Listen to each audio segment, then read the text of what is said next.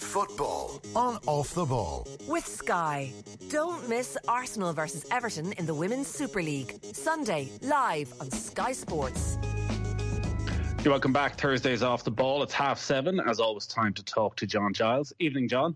Evening, Nathan. So we're just a couple of days away from a huge game for Stephen Kenny, even maybe more so than for the Republic of Ireland against Azerbaijan, but totally overshadowed this week by Callum Robinson's press conference where he spoke about his decision not to be vaccinated.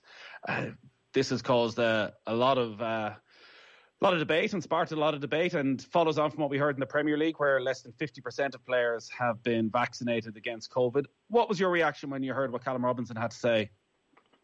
Well, I think a lot of players are not doing uh, being vaccinated, Nathan, which I don't agree with. I think they should be vaccinated. Uh, I think it's it's he's had he's had it twice himself, mm. and who knows where he spread that to when he did have it. That's the type of that's the type of situation we're in, and I think uh, footballers are being given a lot of freedom in this particular uh, situation, uh, Nathan. I think they've been privileged in some of the things that they can do uh, because of footballers. And I mean, I read the other day that uh, uh, some of the newspaper people that were in uh, weren't allowed in because they weren't vaccinated uh, to the press conference. So there's a lot of people suffering from uh, jobs because of the virus situation, and I think footballers have been too privileged in this virus situation you've been very honest with us, John, throughout COVID initially as to you know, how terrified you were of the virus and of catching the virus. And I think also how privileged you felt to be one of the first people to get the vaccine right back at the beginning of the year. And the happiness and the safety, I guess, you felt from being double jabbed when you were quite early in this. When you hear then that there's players, and it's not just Premier League football, there's the, does seem to be at a higher rate, that they're choosing not to get vaccinated, that they're choosing actually, no, I feel I'm young enough that uh, I don't need this. How yeah, does that well, make you feel? Know, well, I was in a different situation, uh, Nathan. Of course, I, I, I, just passed the 80 mark, mm. um, so I was I was very vulnerable uh, as as the uh, the, the record show uh, for being in in such a high mark to, to to be terrified of it. And I can understand the young footballers. Apparently, if they get it, it's it's no big deal. It's like getting the flu. Uh, that's that's fair not enough, for all of them.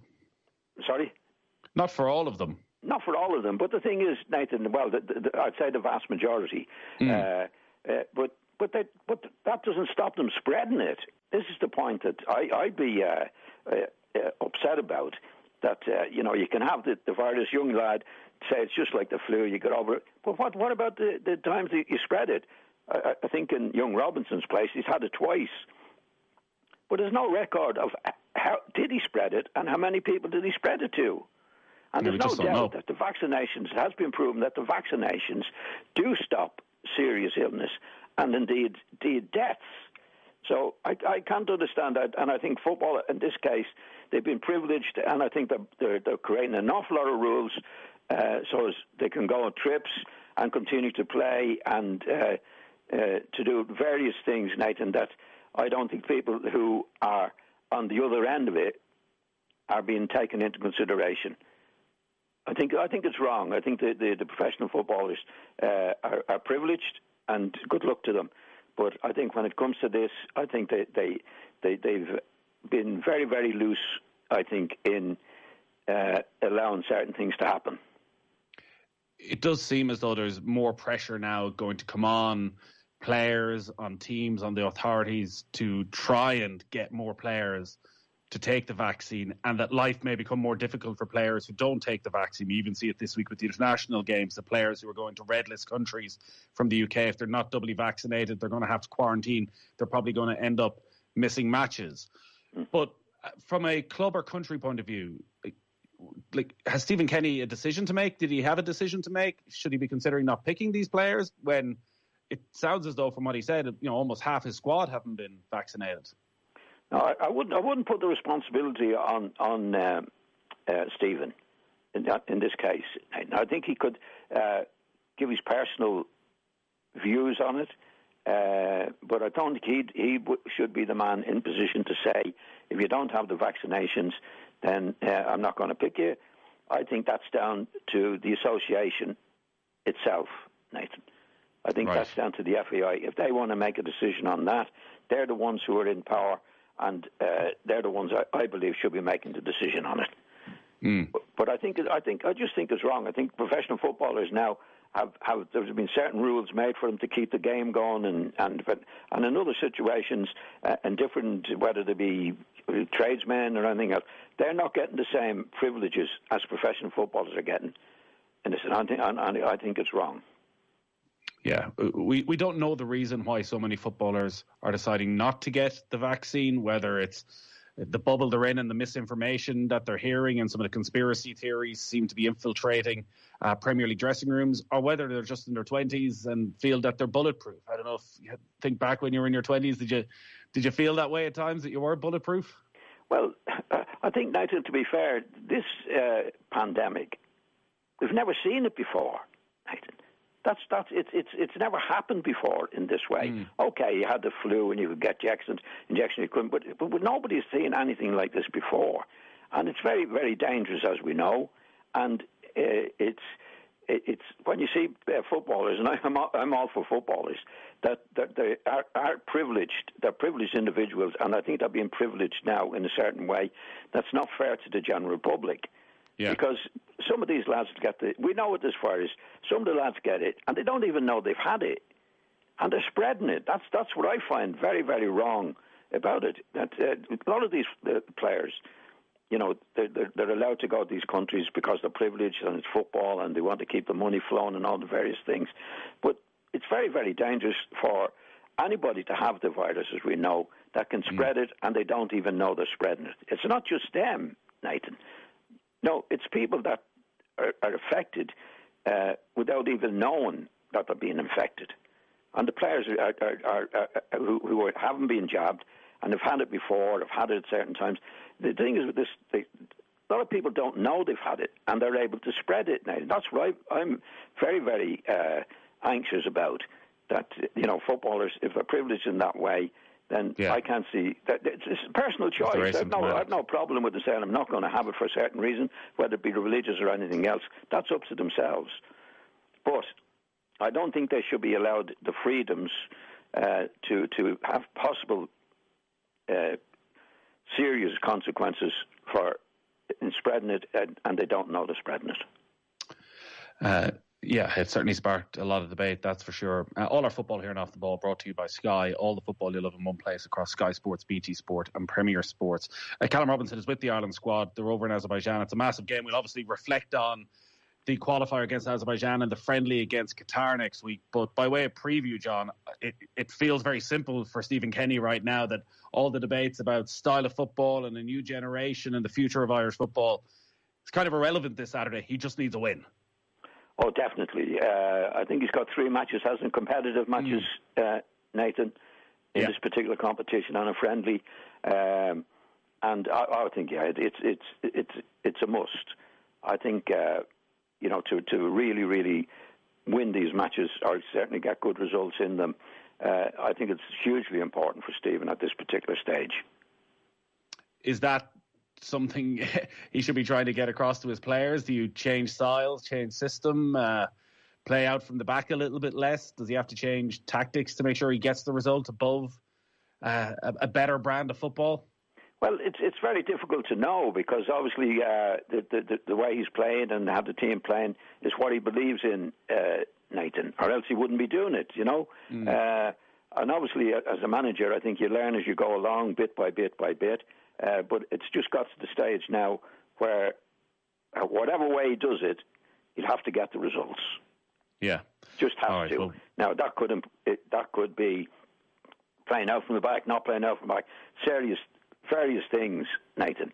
But um, you know, there's uh, there's what 16 matches. I think Stephen has played 16 matches now, and as you learn as you go One along, and, and and hopefully, I hope he does get get it right for the next few matches to give him the extension. If he doesn't, then he's going to be in serious trouble. Yeah. All right. Well, we'll talk a lot more about that uh, next Thursday night, John. We're going to take a quick break and then we're going to look back on Liverpool against Manchester City. At times, it's becoming farcical, and you have to really feel for these players and management. This isn't normal in any shape or form. For your first chance to hear Brian O'Driscoll on OTB, download the OTB Sports app and turn on your notifications. Football on Off the Ball. With Sky. Don't miss Arsenal versus Everton in the Women's Super League. Sunday, live on Sky Sports. Welcome back to Thursdays Off the Ball. John Giles is with us. John, last Sunday, Liverpool 2, Manchester City 2, the second half. Uh, certainly as good as we've seen this season in the Premier League, if not for quite a few seasons in terms of standard of play. Uh, Manchester City were totally dominant in the first half. What happened in the second half that Liverpool were able to get right back into it? Well, uh, well, when you're on top, generally, uh, Nathan, you've got to put the goals away. I mean, that's that's what matters. Uh, and they, they didn't do that. So obviously, Liverpool going in at half time, especially Klopp would be saying, "We got away with it here. Uh, no score. Uh, we could have been could have been on the the, the, the, play, maybe two down. So we've got to really pick it up. And from Manchester City's point of view, uh, well, God, we dominated that game, and, and, and we've shown nothing for it. So that's what happens. And and then they did. Liverpool did have again Salah to do his stuff and Mane, two you know two of the great goal scorers. Um, City didn't have that, despite the really good play uh, in the first half. When you're on top, Nathan, you've got to score goals. You've got to get in front, uh, or else the other team pick it up, say, "Well, we could have been out of it by now, and we're not." Now we'll, we'll, we'll try and dominate the second half, which Liverpool played did play a lot better in the second half. But when you're on top, you've got to score the goals, Nathan. How good was that goal from Mo Salah? Oh, it was brilliant. Uh, well, well, first of all, the, the Mane's goal. I mean, the run by Salah and then and then the ball to to, to Mane was brilliant. But the second goal was I, I don't know many players he beat. I think he, he beat some of the players twice, and then hmm. and then the great finish. Absolute brilliant goal. And City City did well to come back, uh, Nathan, because when you when you haven't done what you should have done in the first half, and the other team go in front, it can be demoralising, or mm. you can be demoralised. And they didn't. So to be fair to them, they fought back and, and finished up getting a draw from the game.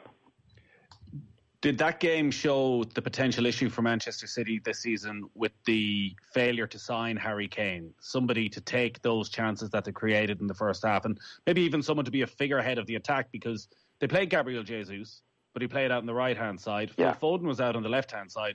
So Jack Grealish spent the majority of the game as their straight down the middle most attacking player, which it, certainly didn't seem to suit him well, he didn't have a goal really and I was very disappointed with Grealish.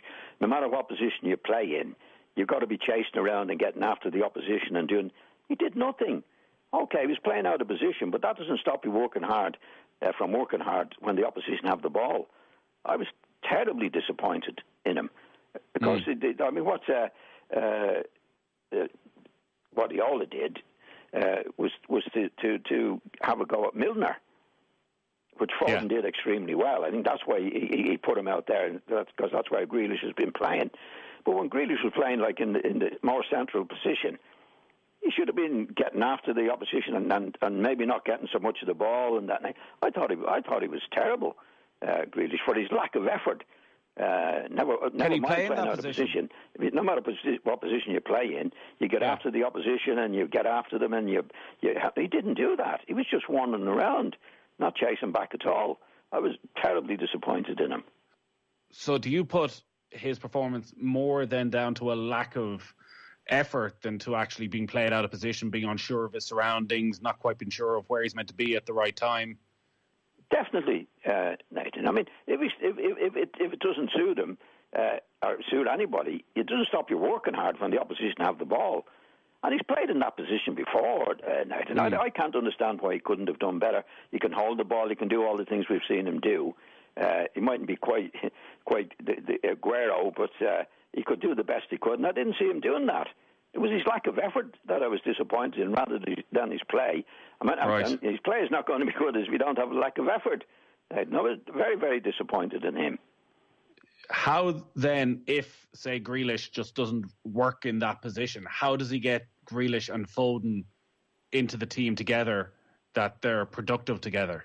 Well, he can put them on either wing, Nathan. I I I, I think he he puts uh, uh, Foden out there, and and and and because he had well, but Bernardo Silva is playing is playing great for them.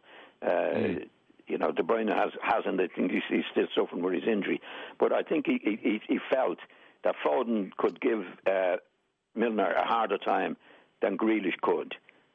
But if you're going to do that, you could, you could leave you could leave Grealish out of the team if it's going to be like that. Now you don't have to put him in the team, but there's no doubt that another other matches, Foden can definitely play on the right as well as the left. So you could have Grealish back to where he where he seems to be more comfortable with Foden on the other side. Yeah. But and what about long term? There's no doubt they need somebody to put the ball in the back yeah. of the net. And at the moment, they don't have that as as, as a striker. I mean, City did well to come back, having gone down twice in the in the uh, without a striker in the second half of the game. They could easily have mm. lost that game. So uh, maybe they go back for Harry Kane in January. Maybe they sign somebody else. But until then, what's their best option in that traditional number nine role? Did, did one of the number nine score two in an international match last night? Jake? Yeah, Ferran Torres. Yeah. You know, well, he hasn't been. Who knows? I mean, these guys, lads, are good players. They've got to be given a, given a chance, and if they're not going to just take over, you know, from say Harry Kane, Kane, mm. or Aguero for that matter. But they might come in and and and, and get score more than we expect them to, Nathan. yeah, they'll do a job. They'll do a job. Do a job. Yeah.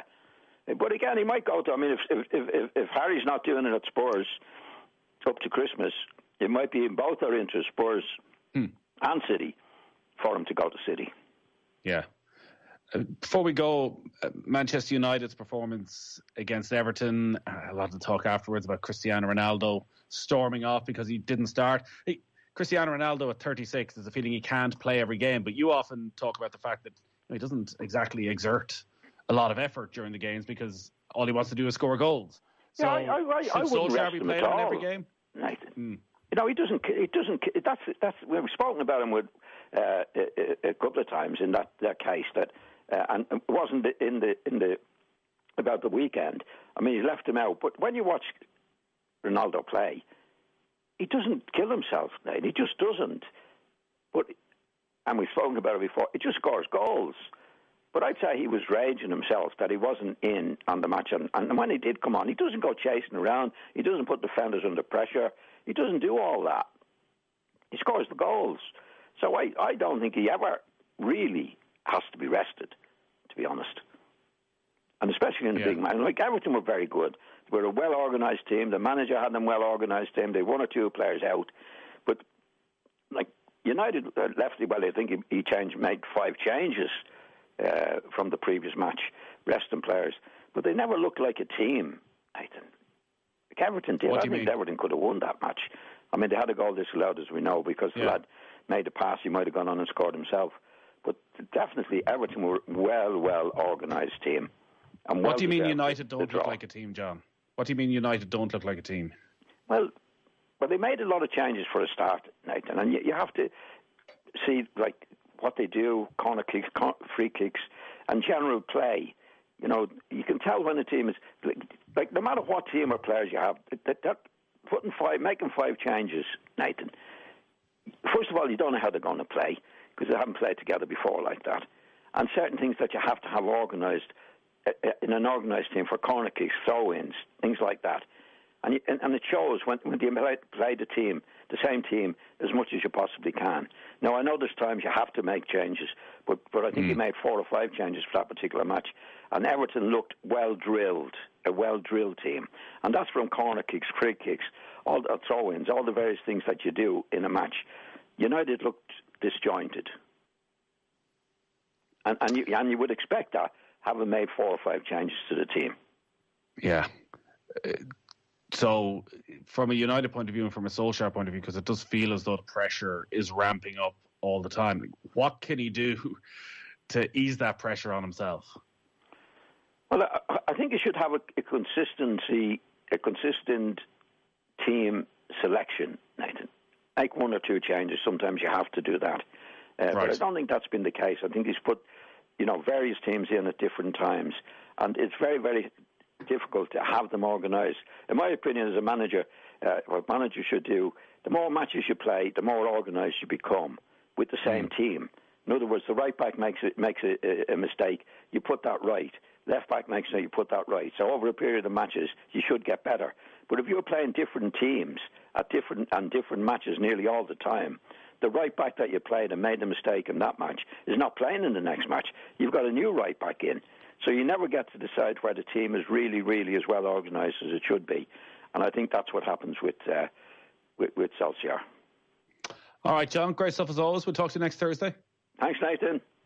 John Giles there. If you missed any of that, he's available on the OTB Sports app. Just get on to our podcast section on the football show and subscribe, and you get everything we do throughout the week straight to your phone. Quick break, and we're back with Tom Parsons. Football on Off the Ball. With Sky. Don't miss Chelsea take on Leicester in the Women's Super League. Sunday, live on Sky Sports.